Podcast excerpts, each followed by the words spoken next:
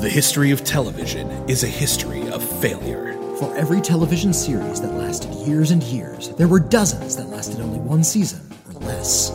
But did they deserve to die? Or were they cancelled too soon?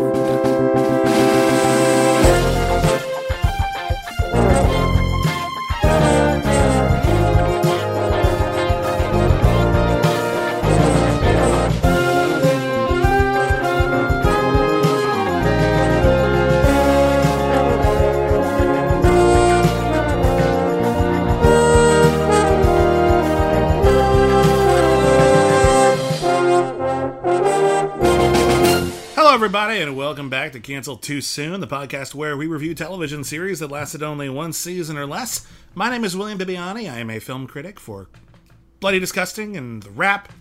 Maybe some other places that I'm forgetting. I no longer remember. Anyway, everyone calls me Bibbs. I'm just writing and writing and sending emails. I've stopped pitching. I don't know about you. Uh, my name is Whitney Seibold. I write for uh, uh, Bloody Disgusting once. I write for IGN occasionally. I wrote for TV Guide recently.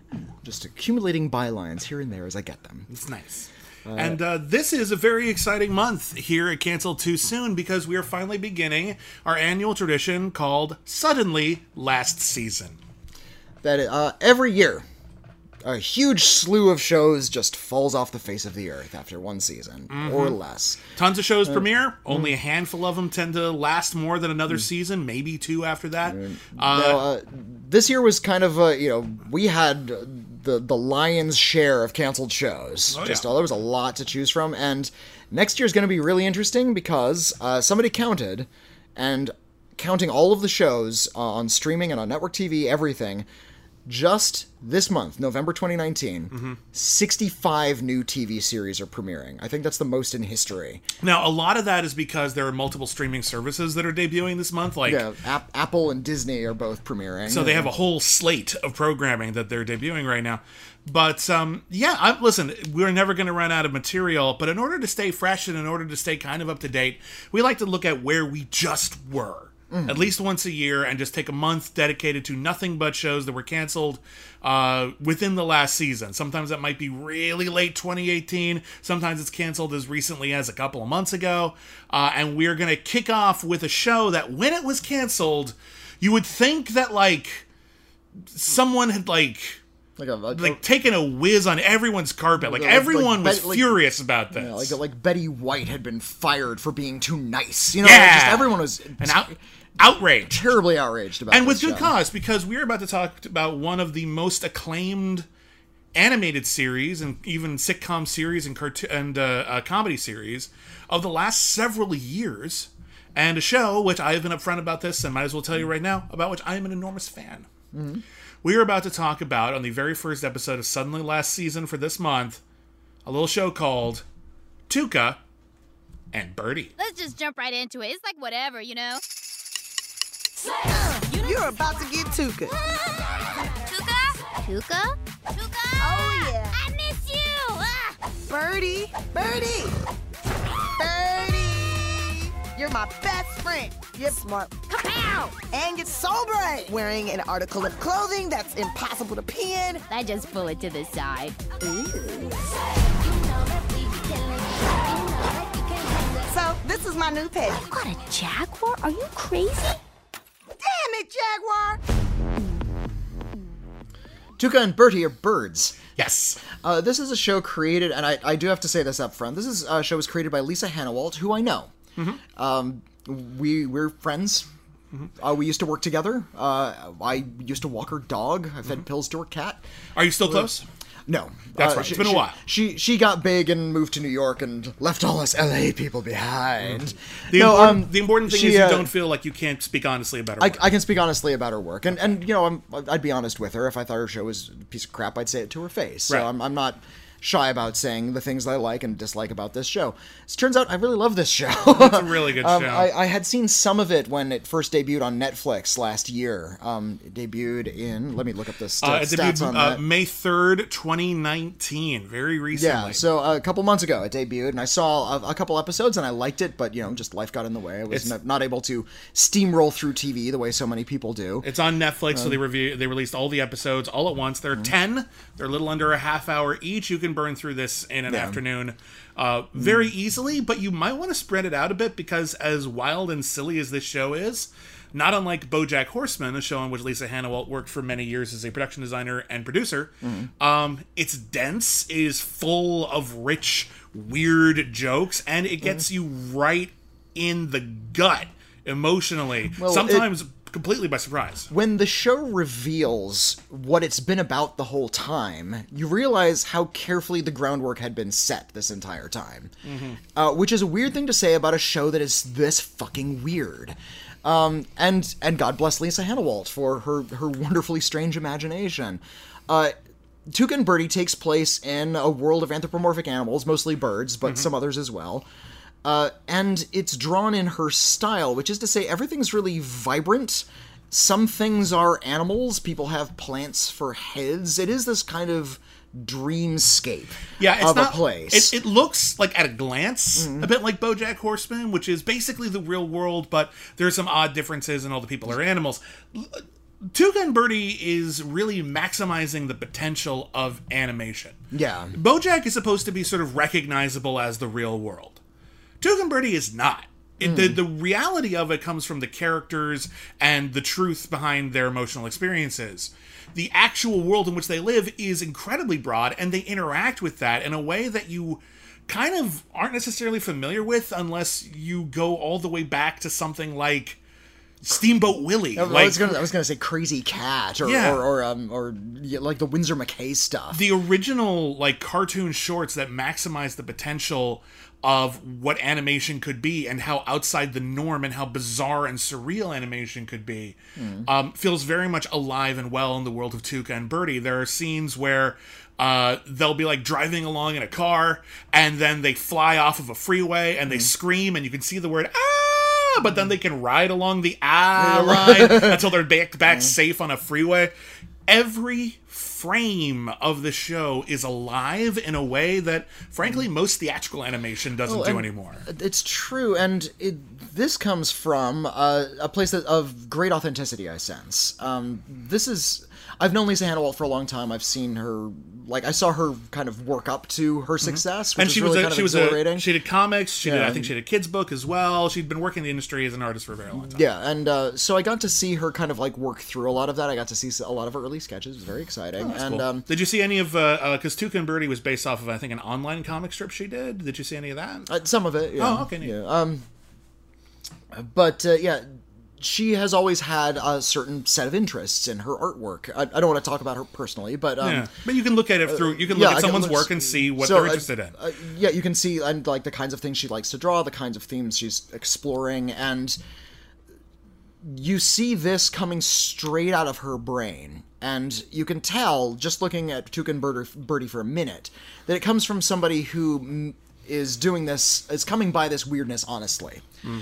Uh, I feel like I've seen a lot of shows where the weirdness is faked. Mm-hmm. And the uh, weirdness is an affectation. The weirdness is condescending exactly. or, Um, or sarcastic in some Yeah, way. like uh, look at something like Family Guy. This is you know it is kind of a surreal world because they have a family dog and the family dog walks upright and talks to them and nobody and they just sort of accept that. yeah, everyone talks to the dog and everything like that. Yeah, there's weirdness in And- there. or, or, or you know like South Park. There's some weirdness in there, but a lot of it, yeah, it does have this kind of uh, dark self awareness. Like they're trying to be weird as sort of like a shock tactic rather than as a way of expressing themselves. yeah, like the like the the fact that Brian the dog talks in Family Guy. Mm-hmm.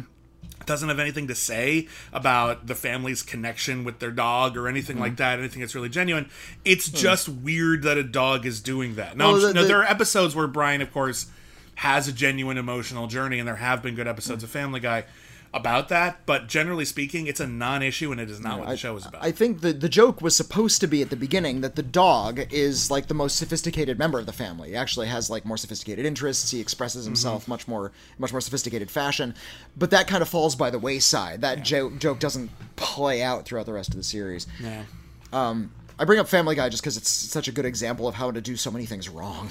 Yeah, Uh, like there's so many jokes that some of them land. I'm not gonna, Yeah. I'm not gonna deny that. But there's, there's a- got to be at a- least one good joke every episode. It's a yeah. cynical and largely empty show. Yeah, and I think it works better as a delivery system for hit and miss sketches than it is actually as a Well, program. And, and you know, when you're 20, 21 years old and you're just kind of out of college and that kind of shock humor and that kind of cynicism seems kind of novel to you, Yeah. then that's a good delivery system for cynicism. I remember when Family Guy first came out. That's how it was responded. Like, oh my god, I can't believe they got away with that on television. That was kind Uh, of the whole appeal. it's also very male. Um, yes. Tuca and Bertie is 100% female. It's not just created by a woman. Uh, it's not just starring two female characters. It comes from a very female ethos about uh, female anxieties and female friendships. And what I was thinking of a lot throughout watching T- Tuca and Bertie was Frances Ha. yeah, And I was thinking about- that too. And yeah. about how when you're 27 to 30 and your struggle to make it and move into adulthood in the modern world is like the scariest thing in the world because you finally have to knuckle under and do it. Mm-hmm. Your struggle isn't cute anymore.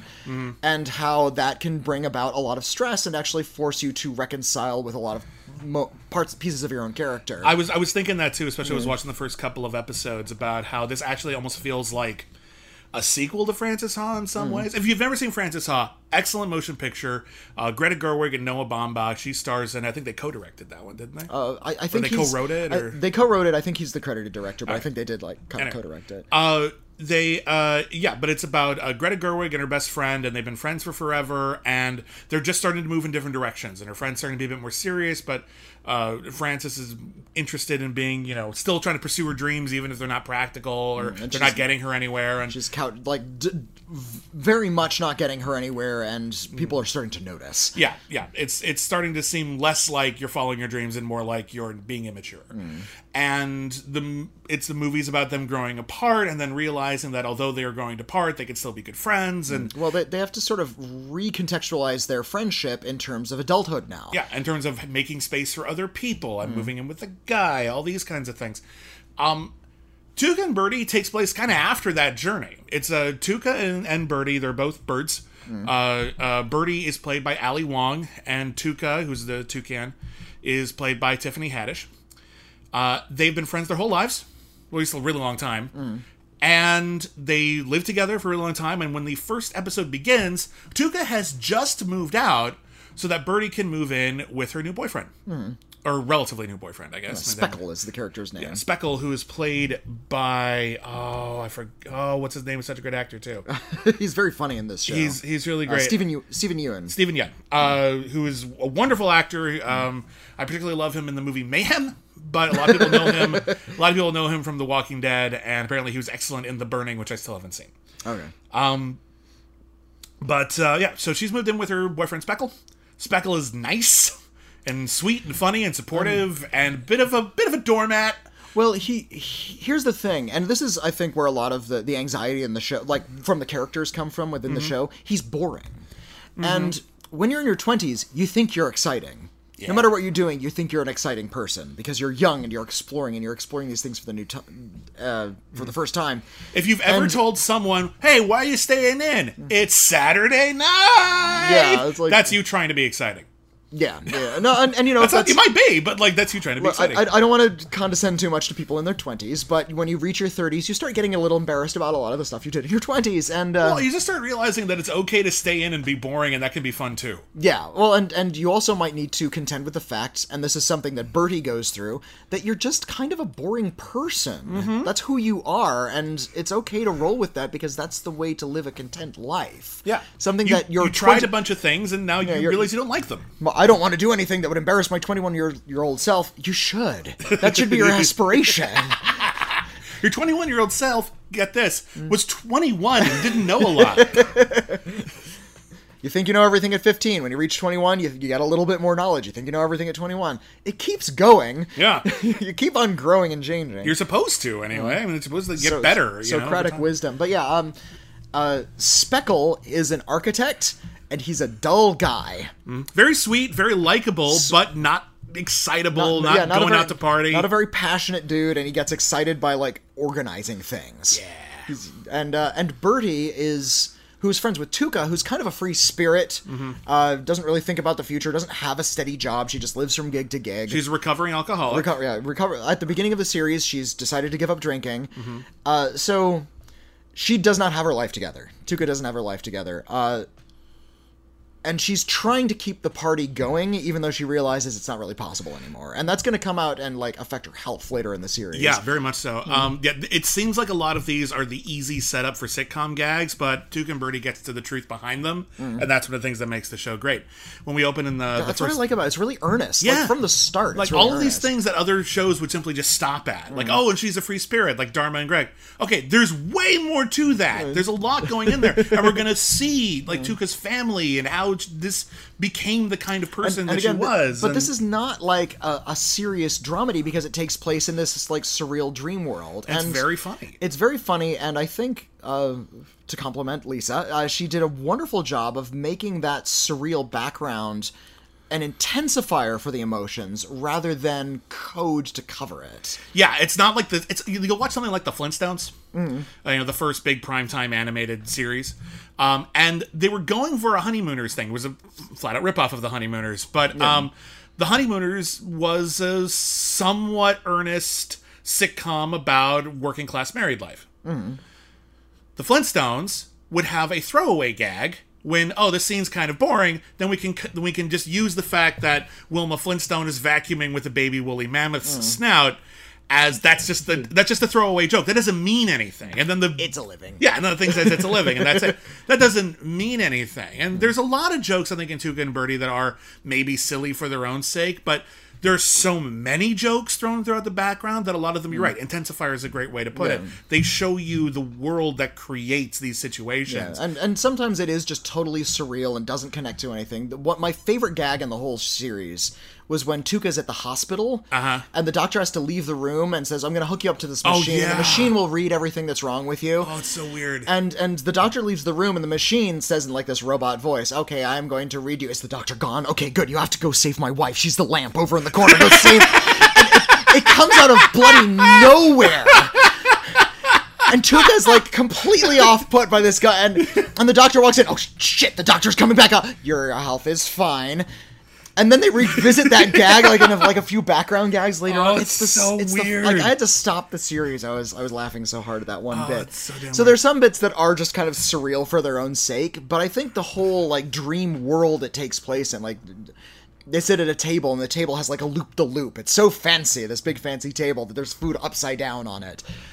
That kind of thing, I think, goes to uh, illustrate the scenario more than just sort of be quote random. Well, yeah, because again, you're like, oh, how fancy is it? It's so fancy, you, your mind can't even accept it. yeah, it's and like that's something. upside down food. And that's the possibility that we have in animation that Mm. we don't always have. That we very rarely have, sorry, in Mm. live action, and that a lot of animated storytellers, because they're Mm. typically working within studio systems that have very specific ideas about what kids want or what movies it, will ta- sell. it takes a lot of money to make an animated film quickly. Yeah. And so that's why, uh, like, the Disney Corporation can make them like one a year. Those Mm. things are in production for a couple of years, but if they didn't have had like regular budget, Yeah. it would take a decade to make something like that. Exactly, but um, you know, th- because the possibilities are literally infinite in animation, it's frustrating when there are animated movies that feel really held back. Like the recent Addams Family movie comes to mind, Yeah. where like, yeah, yeah, okay, it wasn't the worst movie of the year or nothing, but they're hardly doing anything they couldn't have done in live action. Like hardly anything in that movie couldn't have been Yeah. done in live action with a few minor CGI elements Mm.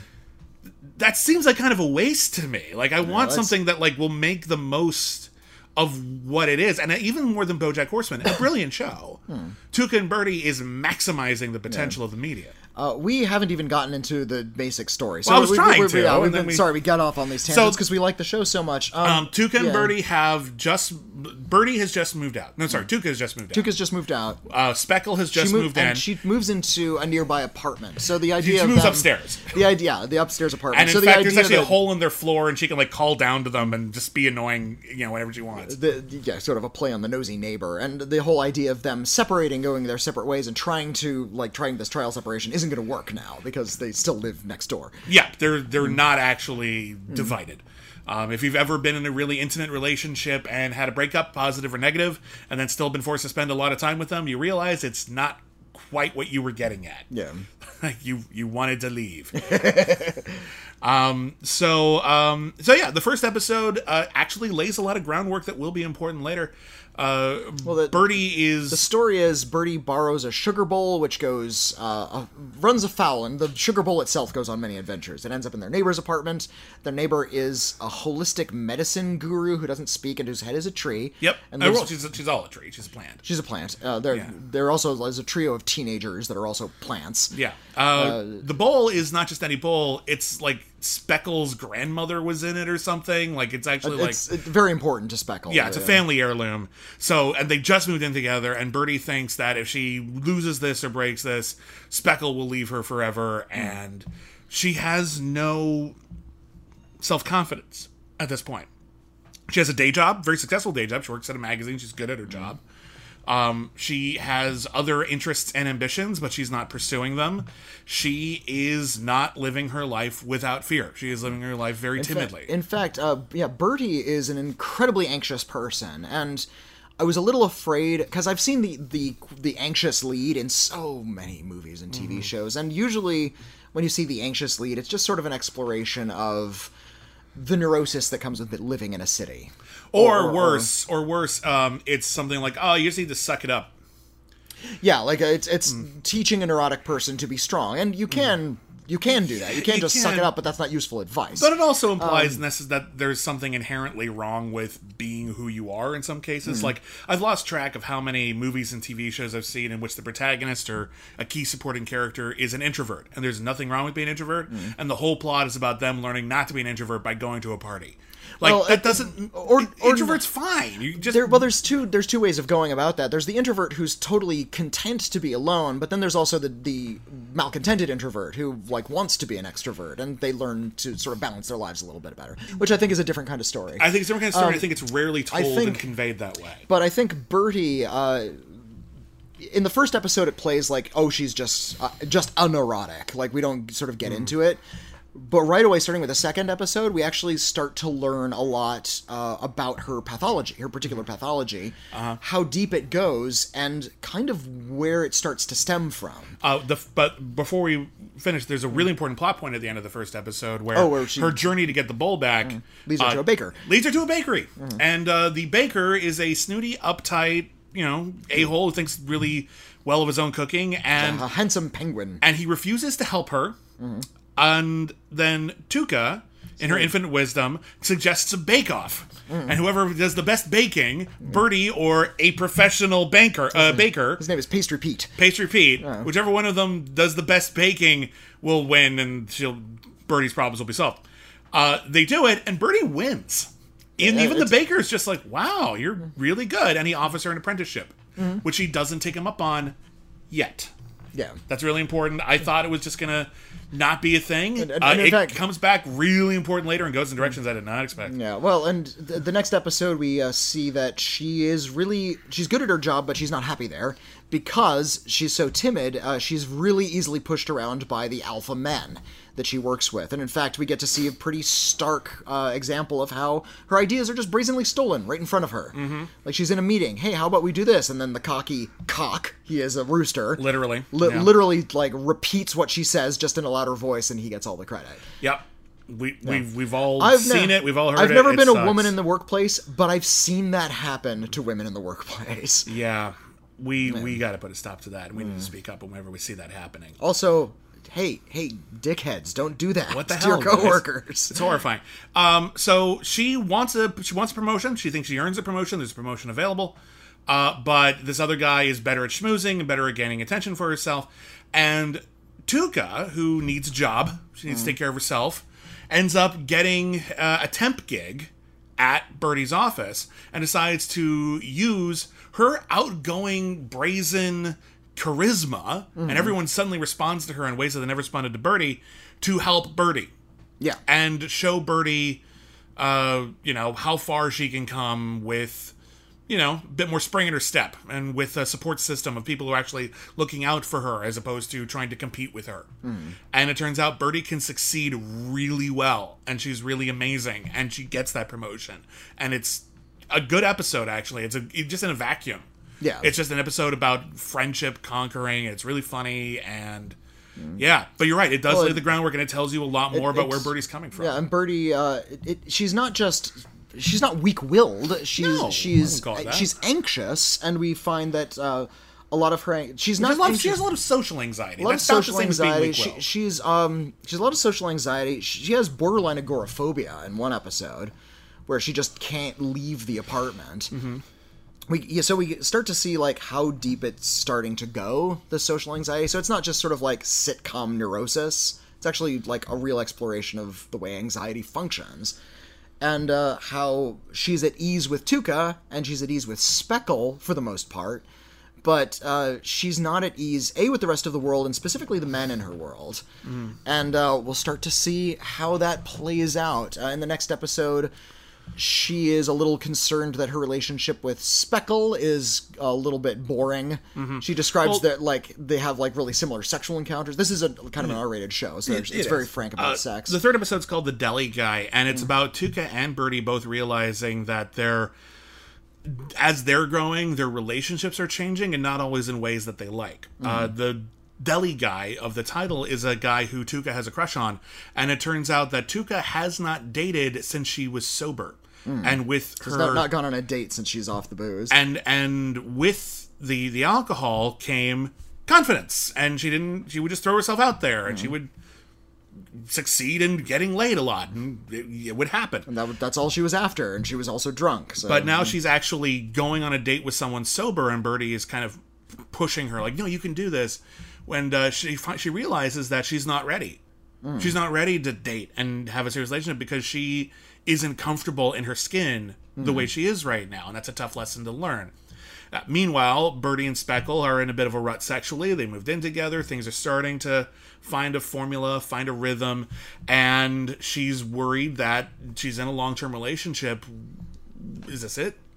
And so they, they- have start having a conversation about how they can spice up their love life, and it turns out it's complicated. it's, it's complicated because they're coming at sex from completely different angles and that's not something you really discuss Mm-hmm. when you're having your first relationships as a teenager or in your 20s even There's a bit I really like where uh, they talk about maybe playing around with some BDSM, some light uh, uh, spanking and what So- have you Well, uh, uh, uh, power play. You know, where uh, Speckle. oh where- that's right it's role playing Yeah, where Speckle would be a bit more dominant, and she'd be uh, more of a sub, and uh, they don't really talk it out a lot enough. That's just something that's actually really complicated. and You need to set boundaries and safe words, and they kind of just jump into it. And Speckle, he doesn't take it like grotesquely far, but he takes it further than she's comfortable, and it mm. ruins the event. Yeah. it ruins the occasion, it ruins the sex, and then they start sharing. and, other and he's very sympathetic about it Oh, yeah, he's, he's not they- like cruel about it he's, no, no, no. he's- yeah He just he just he went in a direction she wasn't super comfortable with, and, um, and, and he's, the al- night. he's also inexperienced he doesn't know what direction he's supposed to take it in so yeah, yeah it's all very frank and all very fair. Um, they end up uh, bonding over Bertie's private love of a show called The Nests of Netherfield. It's it's like a, a It- it's like Downton it's a, Abbey. It's a costume drama. It's like Downton yeah, Abbey. with no actual like. Well, first they they say, well, let's explore our sexuality. What do you get off to? Yeah, and Speckle's like, oh well, porn. It's boring. Yeah, It's like he- he's a little embarrassed because the bird in the porn is blue. yeah, I That's that, that was that was a bit of a bit. like, I know she's it's like, blue, she- she's blue. Is that weird? It's like, no, it's fine. It's fine. Uh, but then, but then it's like, okay, well, what what about your erotic imagination, Bertie? It's like, well, I'm all about this. Is this is my porn? I have to watch the what is the Nests of Netherfield Yeah. and. This and old fashioned it's all romance about, yeah, this- novel This, kind slow burn about people who don't touch, and they have all this smoldering romantic tension. At the very end of the series, after waiting an entire season, they peck lightly, and that's the big release Bertie has been waiting for. Yeah. And of course, Speckle's like, "Well, I don't get it, but mm-hmm. I." He cares about her enough, he'll do to- something. Yeah, to, to his credit, he he thinks that this is we can explore it in that direction. And so he ends up doing an elaborate role playing where he makes up their apartment to look more like the nests of Netherfield. And the fact that he was putting in the effort is what counted. Um, the next episode is called The Sex Bugs. And I, love the sex bugs. I golly, I love the sex. Okay, the sex bugs are, are pubic lice. Tuca gets pubic lice. That's the plot of the episode.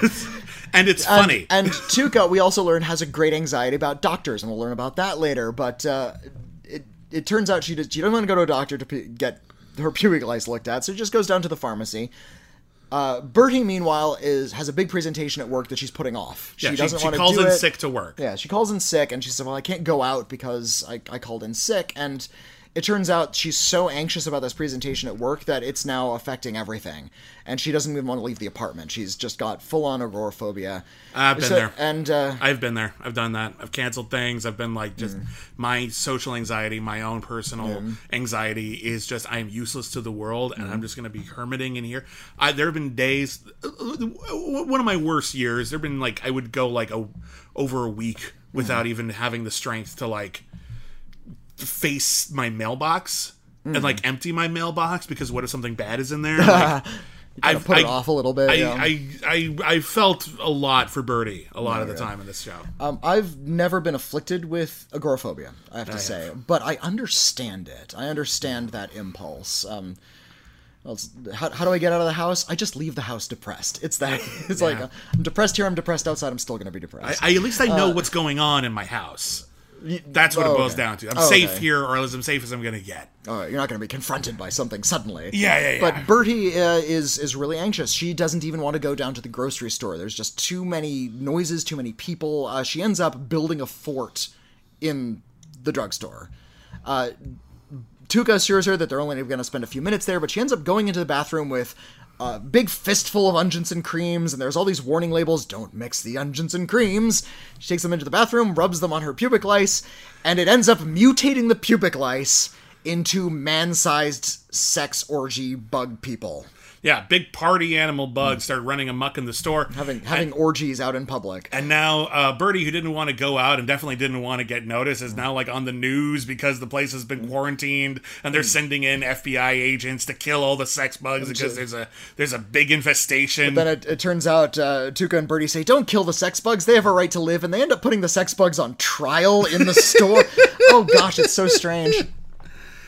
But uh, again, this is exploring uh, her anxiety, her agoraphobia, and how um, this isn't so much a you just got to be brave narrative, but it kind of is. It's about how she has those capabilities and she just needs to realize it at the right time. Yeah, Bertie ends up being the lawyer in defending the sex bugs. and she does a really good job of it. And she's just like, okay, maybe I can handle my problems. But what she does is she doesn't go into work. She goes to Pastry Pete and takes him up in his apprenticeship because it turns out she actually is an excellent baker. She's an excellent. Oh, and, and it's really good hilarious at it, she She, loves it. she leaves the trial. She's suddenly enervated. She has energy. Her anxiety has melted away for the moment, and she charges down the street, flips open the door of Pastry Pete, saying, "I need that apprenticeship you offered me earlier." Well, okay, but I can only offer it to you in short bursts after your work hours. That's really convenient for me. Yeah, she's, she- she's trying to be so bold. That that actually works out really well. Thank you! Thank you. That's really convenient. and so she ends up uh, taking on this apprenticeship with Yeah. Pastry Pete. Um, the next episode splits everyone up a bit. Mm-hmm. Uh, Tuca has to visit her aunt, and Speckle actually joins her. And Speckle and, and Tuca haven't spent a lot of time together in this show. That's something you'll notice if you listen to a lot of like commentary tracks for uh, TV shows. A lot of times the producers will just say this sh- episode came about because we have these two main characters. They never interact, and we yeah. wanted them to interact and see what they're like alone together. And it turns out that Tuca and Speckle actually do get along together. It's Hmm. it would be so obvious and so typical if Tuca didn't get along with Bertie's boyfriend, who moved in with her because Tuca moved out, or vice versa. Which would have been uh, like a lot more traditional Yeah. and frankly kind of offensive sitcom plot. I always hate that. It's like, oh, and somebody moves. It's usually like a girlfriend uh, moves in and the friends of the boyfriend are like just sort of look at her as like an invading harridan. there's And- something, yeah. There's There's, a, just a lot of misogyny underneath. all there's of this that, underlying, uh, uh, what's what's the word I'm looking for here? This this underlying um, just negativity at the point of and the, and Tuca and Bertie has a lot of negativity. It confronts the negativity, but it's not really coming directly from the characters in terms of how, how they treat other people. Yeah. And I really appreciate and respect that. And it's another thing that makes the show really, really likable, and it makes all the characters in it really, really likable. Um, so yeah, Tuca and uh, and Speckle go off to visit uh, Tuca's aunt Tallulah. Aunt Tallulah is uh, well, F- funding Tuca's life. yeah, she's been she's been basically the reason why Tuca has been able to live her carefree life is because her aunt, who is also a fully functioning alcoholic, uh, has been basically giving her money and also kind of lording it over to her. Like, mm. and Tuca, to her credit, she doesn't really. She'll take the money because it's it's freely given and it's it's nice and she does mm. need it. But she flat out says, "You don't have to give me money. I love you. I just want to be with my family." She's not close to the rest of her family. Yeah. her aunt's all she's got. And yeah, we learn that her dad was absent when, and I think this is the episode where we learn that her dad was, uh, I think, died when she was very small or left them when she was very small. Yeah. and she lived with her mom for a while, but then her mom passed away. Uh, and in fact, this is where we start to see what her anxiety about hospitals comes from. I guess we'll, we'll explore that later when she has to go to the hospital. Yeah, but it has to do with her mother. Yeah. Um, and uh, also, Bertie uh, takes a women's empowerment seminar in this episode. She's walking along, she's feeling really good about herself, and then people, specifically men, start saying really terrible things to her. And she joins up with a lot of other characters who I think we've met a few of them before. And she starts coming into her own, coming into her power, being able to say more confident things. And then she goes and takes her first day of apprenticeship with Pastry Pete. And it turns out that Pastry Pete is creepy. Well, he, he's a, he's a slave driver, and you see that in all the cooking shows. He's just this really aggressive boss, and It's Mm-hmm. like shoving her head into like a bowl full of hot, like whatever. Yeah, you have to smell this. You have to understand what it's like. and, And, and and in that moment, he like grabs her. He's actually like pushing her. Yeah. and and like holding her head really close to this hot thing. It's like this torture thing. Yeah, and it's it comes mm. across as really really abusive. And she she says she has to go, and she goes to the bathroom. And you think she's going to like steady herself and mm. maybe say all the things she said in the women's empowerment seminar, and instead she masturbates Yeah, because and, it turns out that that's kind of doing it for her right now. and at at first, it at first glance, it looks like this is oh, this is like a weird new dimension to her psyche that we're exploring. She actually has this sort of like unexplored bit of her sexuality. Well, and it- she's mentioned earlier in that in that episode with Speckle that she was thinking about exploring BDSM a little bit, and so it wasn't completely out from out of nowhere. But the show isn't done with this. the show isn't done with this, and th- this is where it leaves you. So it's like a little bit shocking, and you could almost play that off as a joke. Mm-hmm. It could be a gag. It's like, oh, and it turns out this is going to be some sort of running gag. It turns out when she's near a hot thing, she gets turned on. We're going to have like sitcom scenarios about that. No, the show. You already know that the show is more sophisticated than that.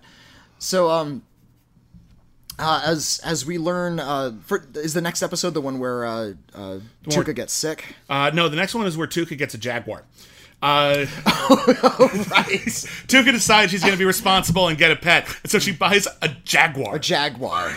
the jaguar is not an anthropomorphic jaguar, by the way. It's an actual It's- yeah. feral giant cat. It's a well, you know small because they're birds. I think they're supposed to be bird size. Like, is there? Uh, there's maybe one or two humans in this show. I don't think there are any humans. Alright. No. Uh, the They're- the they're all scale of animals, animals, yeah. There's this weird joke that really stresses me out, where there's um there's a subway, but it's actually a giant snake, Yeah, they climb inside the body of the giant snake. and it's all gooey in there. yeah, they're climbing That around. freaks in, me out so much. they're riding around in the guts of a giant snake. That's something so gross about it. I love it, but it's so gross. When it pulls up, it goes hiss. Um, no, the episode actually uh, really kicks off though when they decide, uh, because Speckle is interested in, in architecture, they're going to go around town, going to all the various open houses of houses that are for sale, and they're gonna. You know, go. It's fun. You get to explore different spaces and everything like that. You they can look get at to- architecture, They get to but fantasize about like houses that they could never live in. and they can pretend to be other people, and they get to take advantage of free snacks, and uh, it's pretty great until they, they actually find a house that they like.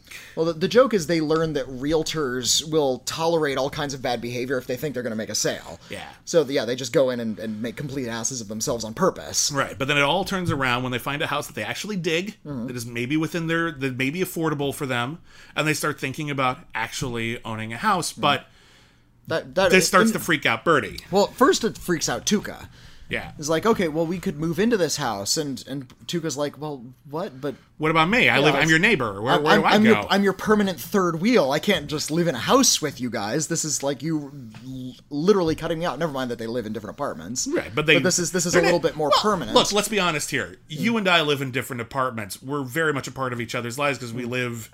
What was it like, fifty yards away? something like that. Like it's inconvenient because there's a wall and we have to walk around the block. But there was a time when we lived in the same apartment complex. Our doors were always open, and you would just walk in and vice versa. We were just part of each other's lives. In Yeah, that way. yeah. It was it was comfortable, and then we moved, and it's fine. But like it's inchy squinching further away. You know. Uh, but yeah, Tuca gets freaked out by this at first, and yeah, she wants to to prove that she too has adult responsibilities, so she gets a Jaguar. But uh, I love when she take the Jaguar to a bank. yeah, What was she gonna do? No, she was I- gonna make the Jaguar her heir or something. I'm trying to remember. I watched this one a while ago. okay, was it something like trying that? to remember what the hell it was. It was so weird. Um, meanwhile, Bertie is working more with Pastry Pete, and she is starting to ignore Speckle's calls. Speckle is trying to make this deal happen with the house, and she's just not answering him. And he, she starts listening to the messages that he's been leaving all day and we get finally get the, his narrative at the end of the day. She's been working with pastry pete trying to lose herself trying to ignore this responsibility that she clearly feels a lot of anxiety about because uh, she goes to a bank she hears the phrase 30 year loan and she herself is 30 that's her whole life. Yeah. and 30 is a weird age in that you kind of have to give up being cool essentially Well, you uh, have to accept that you're not like. I mean, you're young in the grand scheme of things, but you're not like you can't write off being young anymore. When you're 30, you can't say, "What can I say? I was in my 20s." No, you're 30. You're responsible for making slightly better decisions for yourself. Hmm. Well, and the idea, yeah, this sort of Frances Ha thing comes back. The idea Yeah. that you're sort of freewheeling and dreaming and living sort of like your, your best young life is over when you sign a paper that says, okay, we need to make an actual commitment. We need to stay in one spot. And that's that really freaking her out. She doesn't want to talk to Speckle about it. And yeah, so she ends up taking a lot more abuse than she should from Pastry Pete all day just to avoid mm-hmm. talking to Speckle. And yeah, when she listens to all the messages, it's like, call me back, we can get this. Okay, a little bit of time has passed, other people have made these bids, we need to make a counterbid. Okay, now we have to make a higher counterbid, can we still do this? And then at the end end of her listening to all these messages, we lost the house. We didn't get it because I didn't hear from you. It kills me. Yeah, too, and and and, and, them all at her- and you see like Speckle went through a whole fucking journey today, yeah, and it was really so hard we, for we him. hear his heartbreaking, and of course it's just animation, but we see her heartbreaking as well. They never Speckle. There are bad guys in the show. There are bad people. But there's the the cock who works at uh, Bertie's office. Pastry Pete is increasingly revealed to be not a nice person, but I do like that Speckle is allowed to be a decent person. Like he's not just like this thing that needs to be removed from Bertie's life so that she can be with Tuca.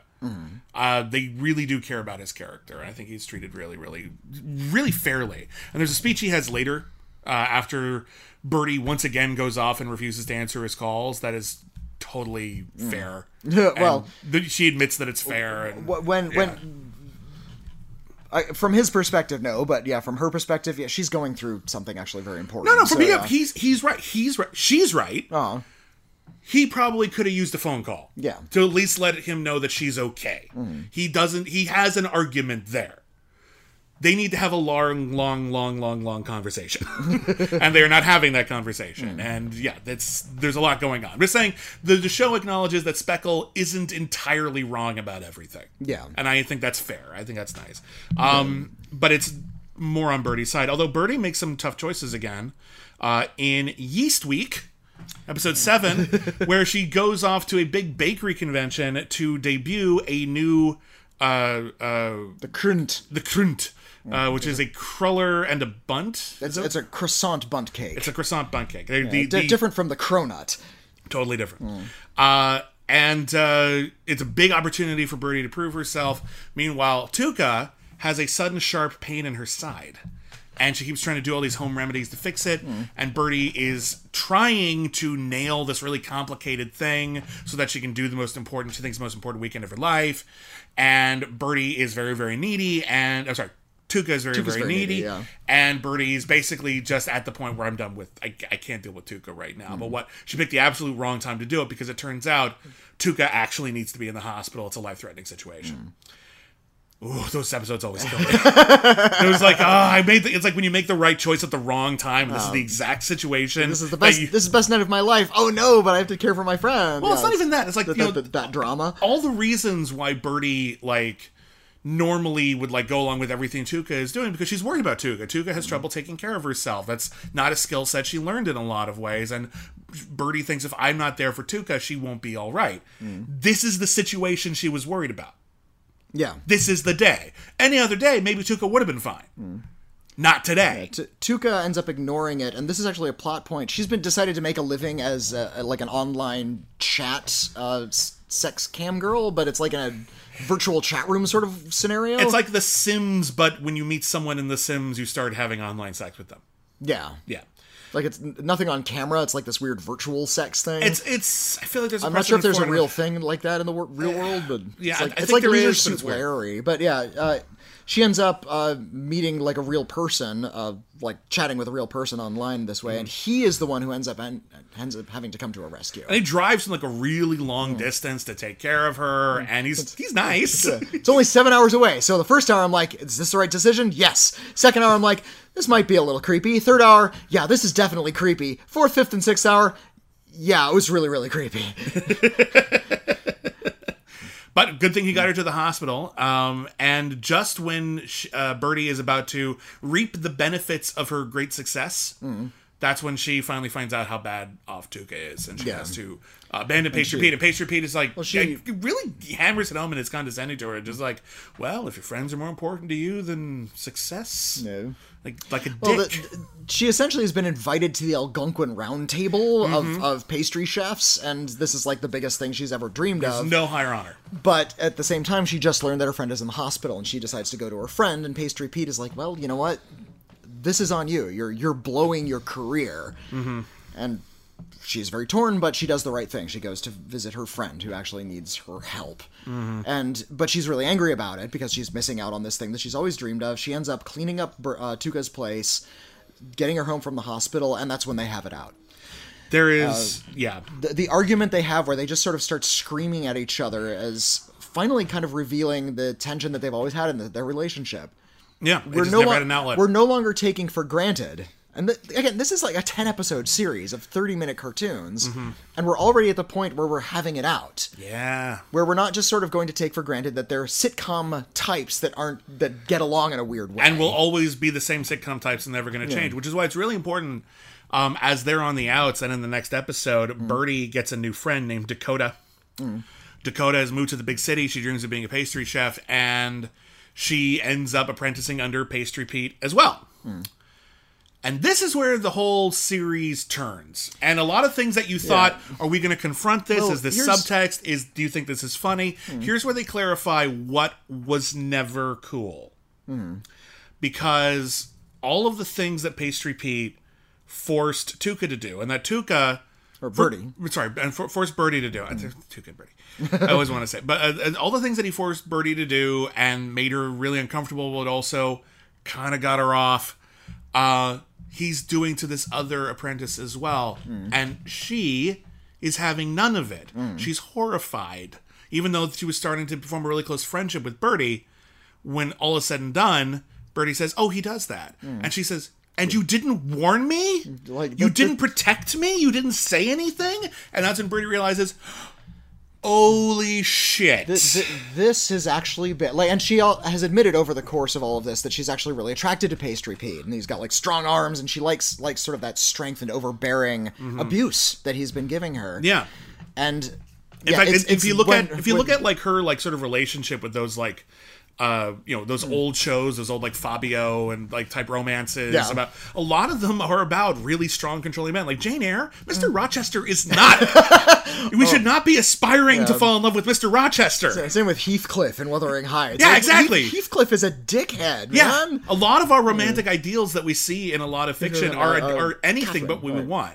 yeah, So yeah. like she is like sort of conflated a sort of a, a, a fantasy life with something that in reality Mm-hmm. is incredibly toxic and horrible. And when she sees it happening to someone else, all of a sudden she is forced to confront the fact that she's been blinded to something and she was a terrible friend. Yeah. Here, here's what I love about Tuca and Bertie, and this may be because this was a show mainly run by women, Mm-hmm.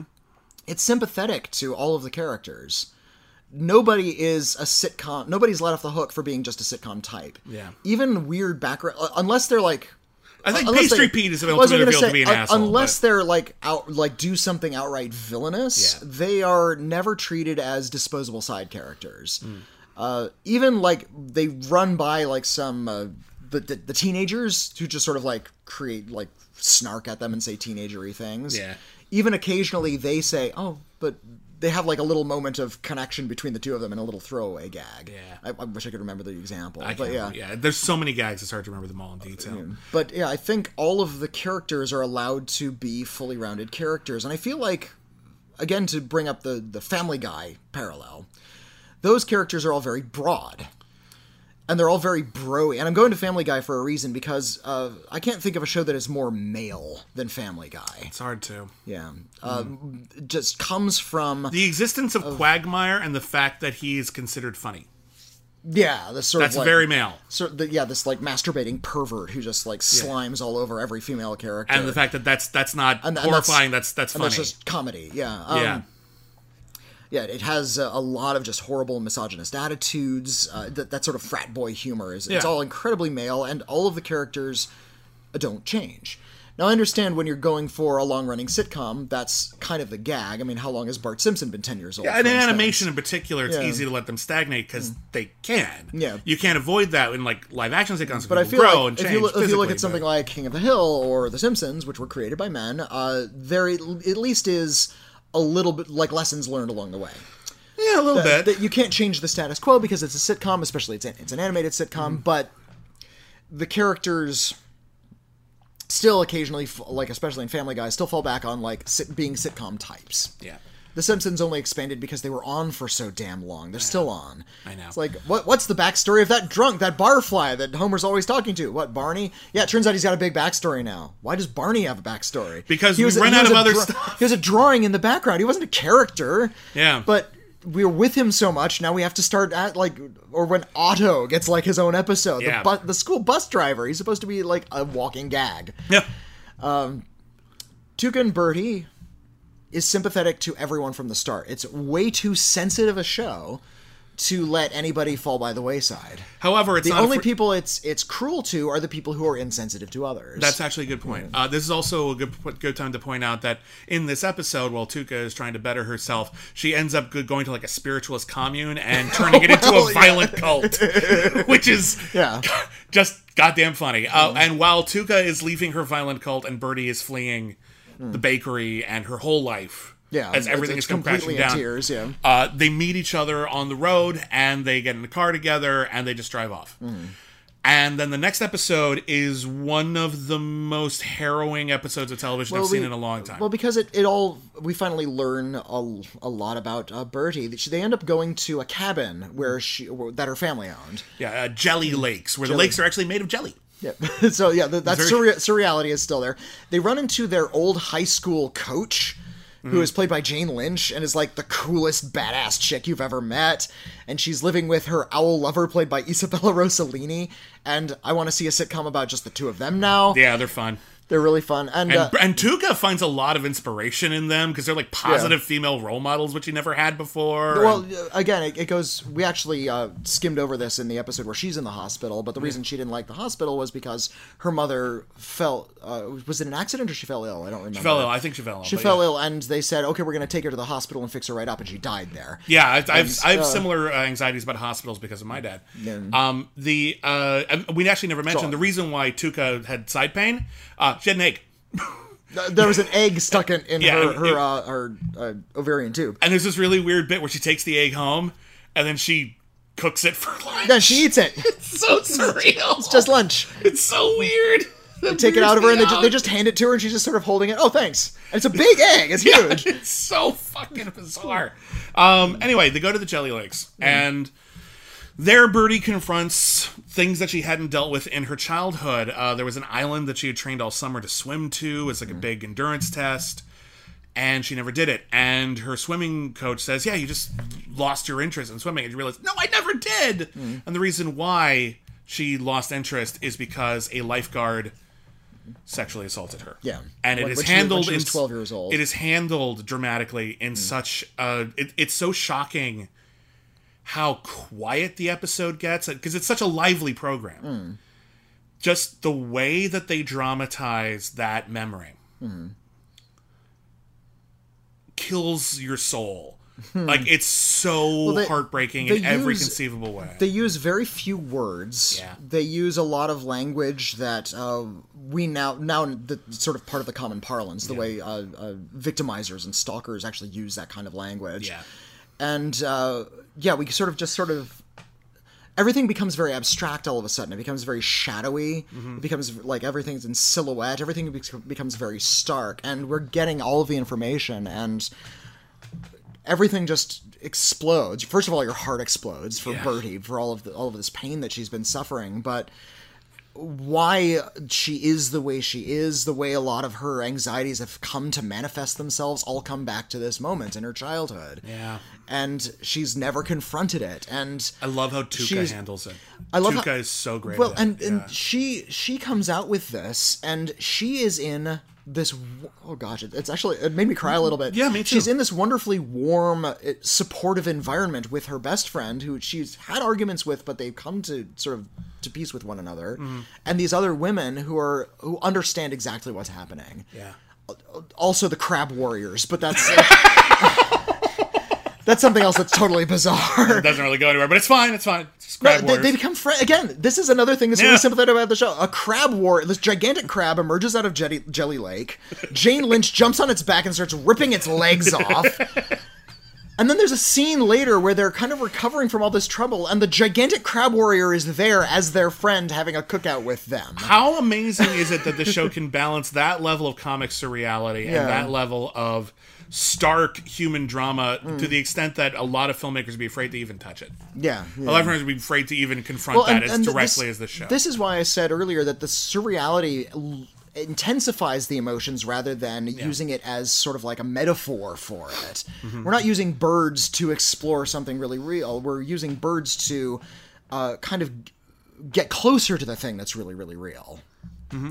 Um, and uh, that's the way these sorts of fantasy type program like things that look like fantasy scenarios ought to play out. Yeah. and so yes now she has this this kind of dark truth revealed. We know about her. Her friends know about her. And now begins kind of a recovery process. And that's really exhilarating. The last Now- episode's really great. Yeah, but and the last episode is the Christmas episode, or it's I guess it's the Molting Day episode. That's Yeah, the version of Christmas in Bird World. Um, and uh, what happens is uh, Tuca and Bertie return. Mm-hmm. Uh, Bertie has a really difficult conversation with Speckle, in which Speckle correctly Mm-hmm. says, "You shut me out whenever you have a problem. I am left all alone. I don't know what the hell's going on anymore." And he says, "I still want to be with you, But- but I'm not going to do all the work." and and yeah, he And he runs out. He says, "I bought a house. It is a fixer upper. I would love to live there with you, but if mm. you don't wanna, okay." Mm. And Bertie is forced to confront that. You know, listen, the, the, a lot of stuff that is not her fault has has led to her interactions, but now she has to take some responsibility and has to decide what she wants. and and again, this is he's angry, yeah, but thank goodness he's not a dickhead about this. No, there, there could have been an episode where he said, "That's something that's on you." Yeah, he never I'm s- gonna shut you out now. It's not about It's that. not about the male ego. Thank fuck. Yeah. that it's not about the male ego. no, and, it's and just, actually it's just. about. I was worried about you. You weren't answering my calls. What am I supposed to think? So it's it's more about maintain Bertie kind of learning to maintain her support system and that- also to communicate and to, yeah, and to communicate with this, Specifically this man who, who is actually inter- expresses interest in supporting her. He doesn't have all the details, but he he wants to be there for her. Yeah, and he, if he can't, if she doesn't let him in.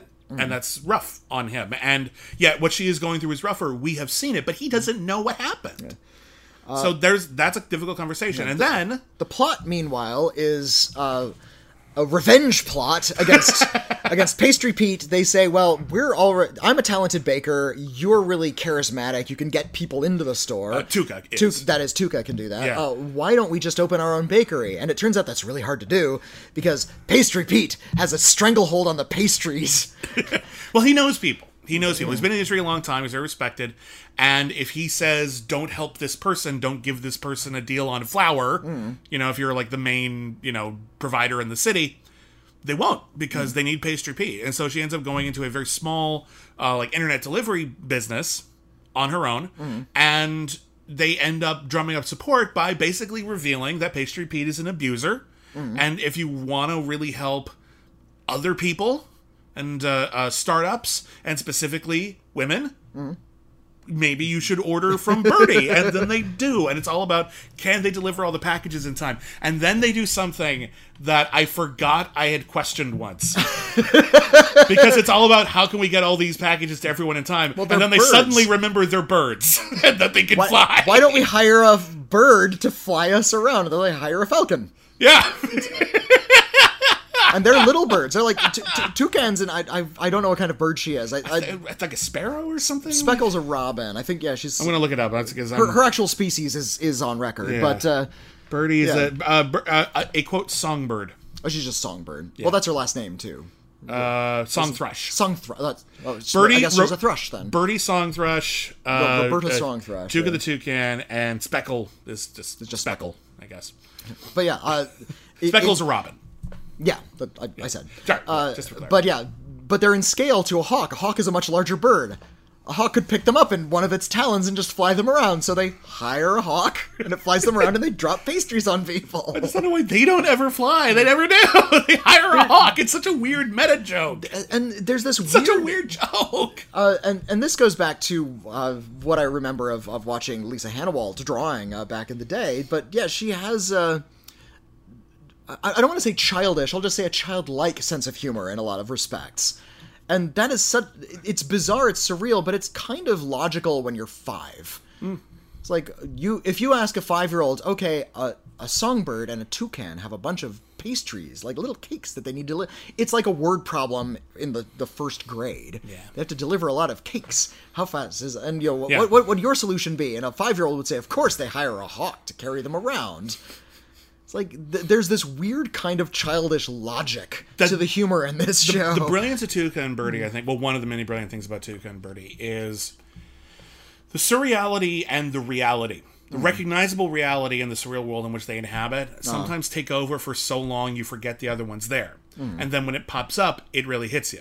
Uh-huh. Like the Jelly Legs episode. It's very mm. surreal and weird. And then the humanity of it and the actual harrowing human drama, you realize that was there the whole time. I was distracted by the surreality, and now it's killing me, and I'm sobbing on my couch. and it's the same way, where the actual like humanity of the characters and their human drama, and them just trying to succeed at doing something relatively straightforward, like starting a business.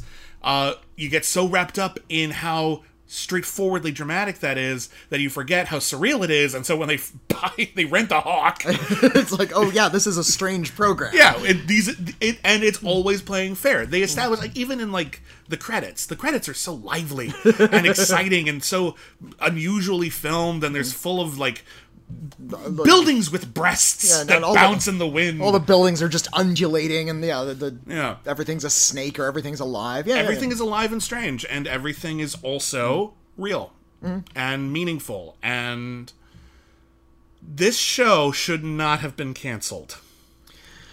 Um, I can't. I no. Definitely, no, it was definitely canceled too soon. Yeah. I really liked it. I would love to have seen this continue. Just its emotional frankness, and it, it's not even a matter of. Uh, like I wouldn't know where to go with this story wise, but I'm not creating the show. But I have Mm-hmm. It, this show is so specific that we couldn't speculate. I mean, we can speculate about like a supernatural detective show because we have some sense of that. Tuca and Bertie is to its own thing. Mm. Yeah, and for us to suggest. But. I, I have enough faith in the creators from what I've seen, Mm-hmm. and I'm not just saying this because I know Lisa. And I'm, I'm try, I've been not talking about Lisa personally at all here, just Yeah. as as a creator of a show. Um, I have enough faith in her and the people she's been working with and the writers on this show to continue to bring us through the perils of early adulthood, which in previous generations happened in your 20s, but this generation happens in your 30s, Mm-hmm. and all the anxieties therein. And and it's so much more earnest than like a lot of the Judd Apatow versions of this. yeah, well, the Judd Apatow are, are about the men. Mostly, yeah, and, and yeah. the men as you'll see you know in judd apatow men are all emotionally immature they have to contend with a lot of growing up because they haven't done a lot of growing up exactly. these women are mature. They just have to acknowledge. Well, maybe not Tuca, but uh, they they they have to uh, acknowledge a lot about themselves. And I feel like there are so many more personal revelations that these characters can go through that the uh, makers of the show would want to explore. Right. Uh, that yeah, I think, and I don't see what it was successful and critically acclaimed. I don't see why they shouldn't have. But because of the Netflix model, they just they they only going to put in for a little bit and then pull out. Netflix So- is looking for shows that will become a zeitgeist. Mm-hmm. That will get everybody talking and get everybody subscribing to Netflix. And it, once that's done, they don't need the show anymore. Yeah, and there's a lot of they they flat out they've they've talked about how um people will click on a show, but we won't necessarily click on it for future seasons because it doesn't look new. So if it's not getting everybody talking, they're not going to renew it for another season. Mm-hmm. Tuca and Bertie, on the other hand, is a show that when it was canceled and when people, like myself included, were upset about its cancellation and talking about it on social media, a lot of people said, I hadn't heard of it. Yeah. Netflix did a shitty job raising awareness hmm. of maybe the best thing they've ever done. Uh, and I, I did see billboards around town, and that was really cool. We're in LA but we're though, in and that's a different true. vibe. Because in LA, Netflix and has bought is- up a lot of billboard space because they a they want people to know about Netflix, but b they want awards, and this is where true. a lot This of people where vote voters are. live. Yeah. Um, Netflix is really baffling to me in one regard that they have a, a pretty impressive catalog Uh-huh. of, of original film- content, even So- so- good yeah, stuff. A lot of it. their own original content. A lot of that is really good. Some of it's not so good, but you know, they- can't all be winners. No. Uh, but they also have a back catalog of like famous TV shows and famous movies that they could. It's mostly just pop stuff. You know, the stuff you would find anywhere. Yeah, but very very little of it is old. there's, you there's know. not a lot of deep cut stuff. A lot of it's not old, but they have a catalog, and it's a little bit odd to me that they have chosen to focus on like one single gigantic release and put all of their energy into that one thing. Mm-hmm.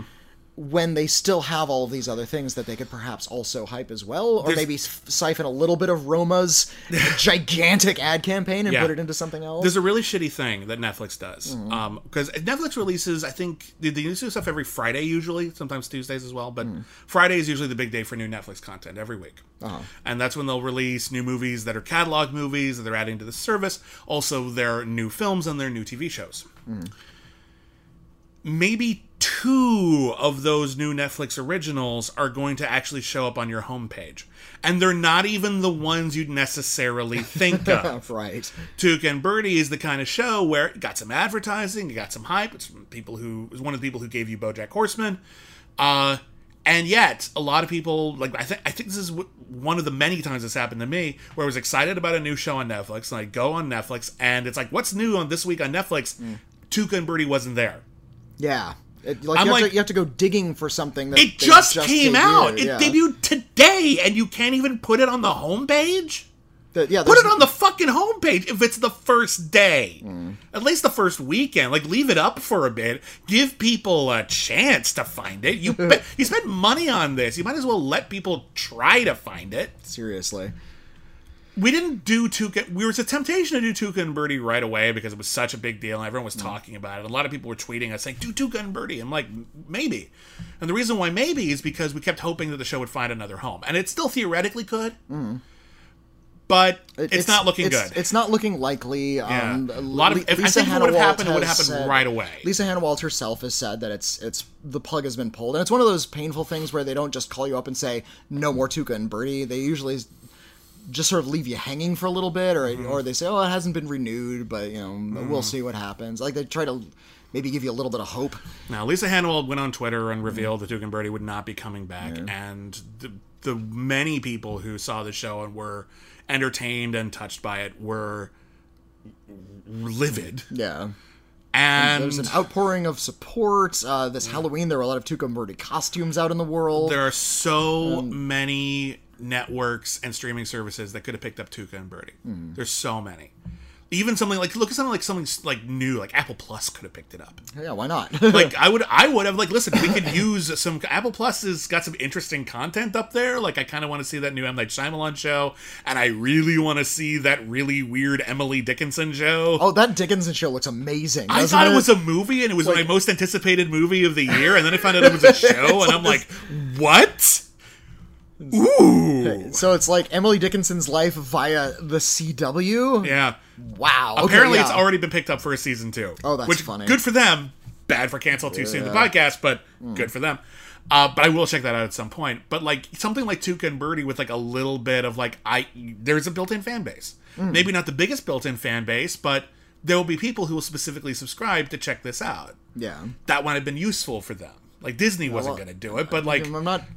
I'm not sure because this is such a novelty in terms of the the great history of providing entertainment. The sort of launching your own gigantic streaming service Mm-hmm. with like flagship new content is actually like a brand new idea. it's like starting a new network. Yeah, exactly. Yeah, it's like That UPN comes out, we need yeah. 20 new shows. that doesn't happen too often and so this idea of a new streaming network trying to poach another streaming network's original content i don't think that's going to happen for a number of years yet we have to know, wait man. for something like I like really Tuca don't, and 'cause- bertie to be like a decade old well, before that streaming services happen. were very eager to do that when shows were dropped from networks. yeah Why were they eager to do that? Because that is instant fan base brought over. Mm-hmm. Hey, look, we're cool. We'll we'll keep designated survivor alive. there you go We we're we'll, we're happy to do that. We'll bring over some fans. We'll only do it for like one or two seasons, but it's something. Mm-hmm.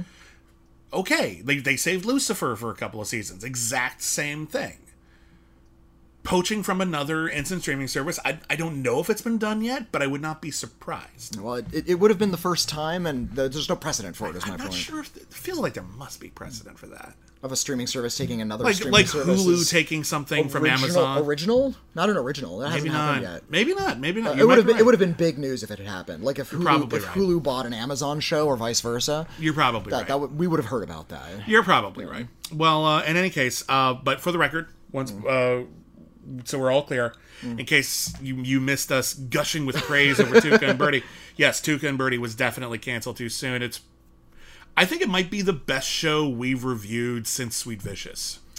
Uh, Maybe so, maybe so. It's Yeah. it, it's really really fantastic. It's hilarious. It's it's just alive and vibrating in a an old world animation sort of way. I love the the design of the characters. I love that they don't walk regular. Like there's not a walk cycle. Yeah, in this all- in this show. Yeah, it's like, like nothing about it feels like we just took this one out of the can. Mm. Like this, this shot, this image, this is just something we reuse over and over the- again. the, characters are constantly like spazzing and flailing about. Yeah, and- and- it's not yeah, about it's not about like puppeteering mm. the way a lot of CGI is, where we're just gonna move No. this three dimensional figure the way the three dimensional figure moves. Like, no, there's always something else they can do mm. that you would never expect. God, what a good show! it's just really good. Yeah, it did. And that, that they were able to use that to amplify and explore uh, very real world uh, n- notions of trauma and anxiety in a non contrived way, in a non metaphorical way. Uh, was was pretty brilliant. also, incredibly funny. like, I know we walked you through the whole plot, and you're like, oh, maybe should I see the show? We touched on 0.2 percent of the jokes, like maybe 0.2, I, maybe. Yeah. there's so many gags in this show Mm. and so many of them land like just die rolling on the floor laughing it's so damn funny i wonder Like I said, the the uh, Yeah. the, the hospital machine whose wife was somehow held So hostage was so surreal. bloody funny. Oh gosh, that was funny. i wonder if the next show we're going to review on suddenly last season is going to be so funny and alive I'm not sure if it'll be funny, but I heard some positive things about it uh, from its one episode. i mean i think it's alive in a way that most protagonists aren't alive because the protagonist is a living plant li- Not even one plant, like a pile of moss. Yeah. Uh, we are, of course, talking about Whiskey Tank. No, we're talking about Swamp Thing. Swamp Thing is coming up next on Suddenly last season. Uh, this is uh, a show that's airing on the DC streaming network. Yeah, so we're both going to have to at least try out the free trial. We're gonna, we're gonna, get, yeah. We don't have the DC streaming network because we're sane people, but uh, that's not that's not fair. If you love that, DC streaming is also uh, streaming a lot of like you get access to their comics as well.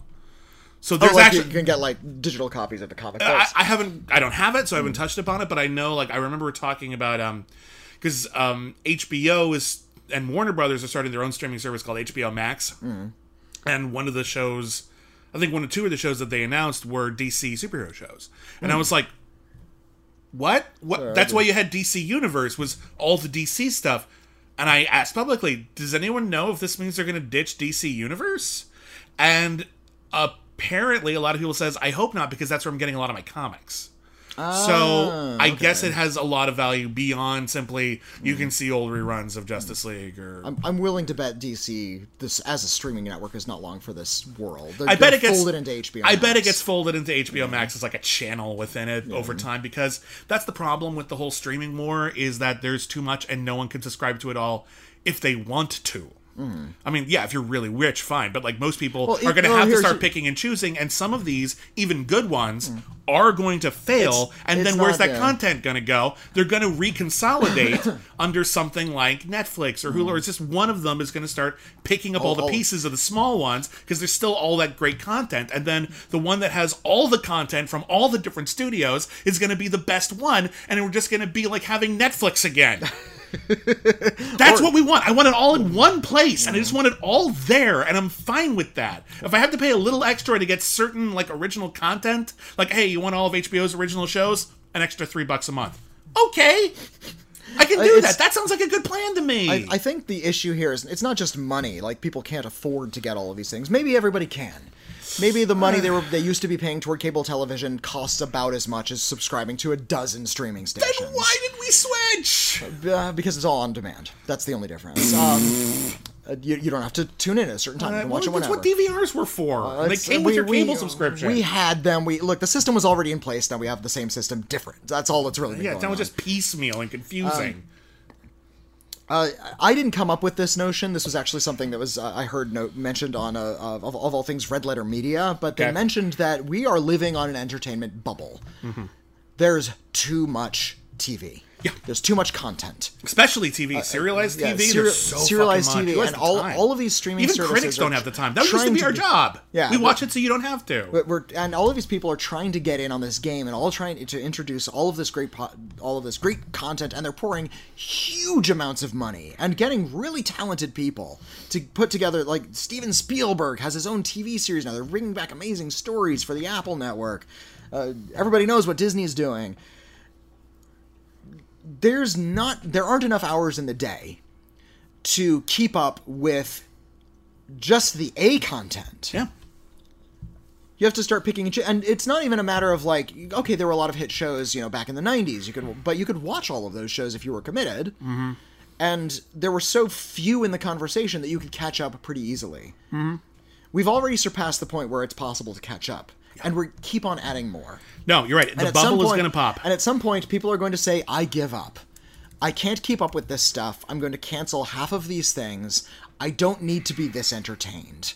And i'm waiting for the day when the first major one closes. It's going to happen. There's going to be an entertainment bubble bursting. Mm-hmm. people will stop consuming television at the rate that they are because they just don't have that capacity. There aren't enough eyeballs hours and stamina in the world to keep up with that kind of content I wonder what the. fr- I mean, I know, like, because there's small ones that'll that'll close up shop, like Filmstruck. Film Close up yeah. shop, and some of the Turner Classic Movie stuff is going to be on HBO Max. Hey, HBO Max, put them all on there. I'm going to say this right now to every studio putting on a streaming service. Okay, if you- you're a studio, you have a back catalog of films and television that date back decades, and in some cases, nearly a century. Mm-hmm. In the case of Disney, in particular, now that it has Fox. Also, also Steamboat Willie goes back nearly that far anyway. But like, y- now that you have Fox, Mm. you have stuff going back about hundred years. Where What- is what- it Where is it? Yeah. Put it all out there. Just put it. I- It doesn't all have to be touched up and and like remastered. The good stuff should be, but like, just put it all out there. Just make it available. I will pay for that. I will happily pay for that. And and that's- the frustrating thing. You know, there's this all of this talk of this big murder. We're off on a tangent here, but you Well, know, this, whatever. This, It's re- it's relevant because this is it's what happened to relevant because this is what happened to and Bertie. But um, yeah. yeah, there was this all those news about you know 70, 70 billion dollars is going into the, the Fox News station just so Disney can have the Fox film catalog, Uh-huh. so they can start their own competitive streaming service. And then they finally launch it. They launch this like list of titles. We're gonna launch it. It's finally gonna be there. It's like okay, so you're gonna have like six thousand titles, right? It's just gonna be Yeah. the entire Fox catalog I was actually excited for that. they announced it, and on one day it's like, okay, here are all the titles. We're gonna do it one by one. Ooh, this is gonna take like all week. You're just gonna keep releasing it week by week by week. It's like, no, it's it's six hundred. It's like not even seven hundred titles. Which I realize sounds like a lot. Uh, it's not. It's not, and I understand like some of that is The Simpsons. That's twenty years worth of television. Okay, that's a lot of content, but that's one title. In fact, and in fact, what you realize very, very quickly is that you know all the content from like the 30s onward, Mm-hmm. that was like a dozen things. Yeah, from the, the there's like, like, there, yeah. there are literally hundreds, if not thousands, of things That they you could have put on there. Many of them family friendly. Like I'm not saying like I don't. I'm trying to think of like early Fox movies that wouldn't be appropriate, but like some pre-code stuff. yeah, like let's let's. I'm trying to remember. Like let's say Fox did All Quiet on the Western Front. Let's just say. I, I, I don't think they did, but let's say they did. No. Yeah, you're not going to put it on Disney Plus. That's not family friendly entertainment. Put it on Hulu. Yeah. I want Uh, that which- shit on which- Hulu. Ah. You own Hulu. Make it a Hulu. They're like, no, we're going to put the FX network on Hulu. I don't care about Son of the Beach. I don't give a shit. Who wants that? I mean, listen, put it on there, please. Well, like, and- should, they- it exists. It should be on there. But like, they, I want but they were, everything. God, they were talking up this new streaming network, new streaming, they got all these new shows too. It's all these Star Wars shows and all these superhero shows. You're gonna want to tune in to get all this new stuff and look at all this back catalog. Jungle to Jungle. Ooh, it was the Krippendorf's tribe of its time. You, so you bought up everything in the world. You have access to thousands of movies, but was really concern of concern to you was putting Meet the Deedles on your streaming. Yeah, you're service. bragging about Meet the frickin' Deedles. And like I'm looking over this catalog, it's like, okay, this is like a litany of the shit they put out in the '90s that killed the studio. Like, there's a like lot of- '80s and '90s Look, that was keeping them down. It should all be there. Of course, I, should. I firmly believe it. It should all be there. but if and you're I know make there's such a fan big for everything. deal about having Yeah. all of these titles, and why are you not releasing them? I and hate a lot, this. and a lot of people were like, "Well, it's just what they first have." No, they have literally all of it. Mm-hmm. Just put it out. yeah. Just put it out. Hmm. I realize I understand why you're not putting "Song of the South" out there. I don't. I'm not going to argue the point with you. That probably shouldn't be available for kids to just randomly chance onto without historical context. Hmm. Put that one on Hulu with a big old disclaimer saying nowadays this is entirely inappropriate, but it's here for historical reference, and hmm. maybe we'll have like an age gate on that for something like that's behind a window. But like, or even then, whatever. But like, just put it all out. You you have it all. Like that's the thing that bothers me about streaming was They're- that they're it was so- supposed to they're be this so- utopian thing where like we're just gonna get a- everything a- now, and actually we have less than ever. We have a permanent archive. They're and I said this is an entertainment bubble, and this is all like they're so obsessed with all this new content, Mm-hmm. and they're not bothering to, to restore or keep around any of the old content. Well, most of all it. Mm-hmm. of this new stuff is going to go lost as these things start crashing, and Yeah, the like- old stuff is just going to be kept in the vault. Like, look at- you're look- buying up all this stuff and you're hiding it from the public, while you're getting us sick of new entertainment to the point where we're not going to watch anything. like listen, let's let's let's look at this realistically. Like, look at something like Shudder, a, a streaming service we have, and it's great. Mm. I love Shudder. I love yeah. Shudder very very much. They're putting out original content. Mm. Thank you for that. If Shudder dies, where does that original content go? And some people say, well, people will buy it up. Okay, fine. They might not distribute it. Mm. They might not buy everything. Some of it's just going to vanish Mm. forever. And without any physical copy of it hmm. available for consumers, even if it is just on fucking VHS, it's So- going to vanish. Hmm. I don't want shit to vanish. I want it to be available, and I think making it all available is better than making only a tiny fraction of it available. Hmm. I don't think that should be controversial. Someone was just like, "Oh, the entitlement of like," no, I'm just saying what I want. I'm a consumer, and here's I know you have it. Like, I do. Like Disney, I know you have Watcher in the Woods. you have that in a in a closet somewhere over there. Digitize it, put it on the service. Why is it not on there? You said you'd have everything. Mm-hmm. Jerks. I want my not quite human movies, damn it. They're hard see- to find.